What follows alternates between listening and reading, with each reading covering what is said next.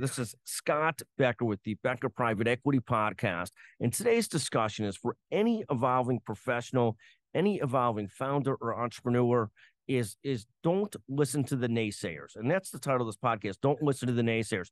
In everything you achieve, if you achieve it at any significant level or, or try to or start to do so, there are going to be people that discourage you either because they're not big thinkers, uh, because they don't want to see somebody else succeed, uh, they're small minded, whatever reason it might be, they're jealous, whatever it might be, whatever you do in life.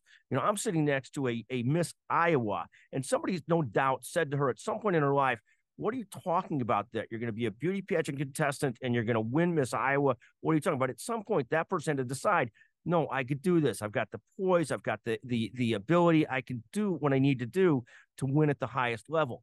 And I think it's true in every every endeavor.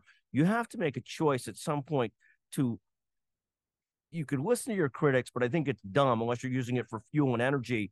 But don't listen to the naysayers. When you put together a plan, you have to stick to that plan. You got to figure out how to work that plan. You, have got to make it go.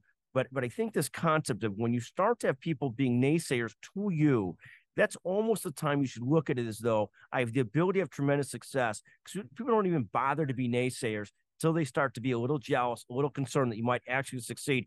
I can't tell you anything I've done in any success in life, whether it's the Becker's Healthcare business, running the healthcare practice in a major law firm, whatever I've done. I've had plenty of people that have said in, in many different ways, you can't do this. I remember early on in my career when I started putting together a newsletter, uh, a not too close colleague said, I use the newsletter for my toilet paper and so forth.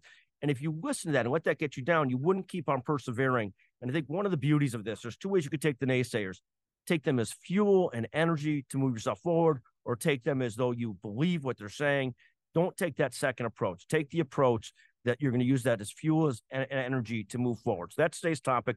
Don't listen to the naysayers. Thank you for listening to the Becker Private Equity Podcast. Thank you to Miss Iowa Grace Keller for recording with us today. Thank you very much.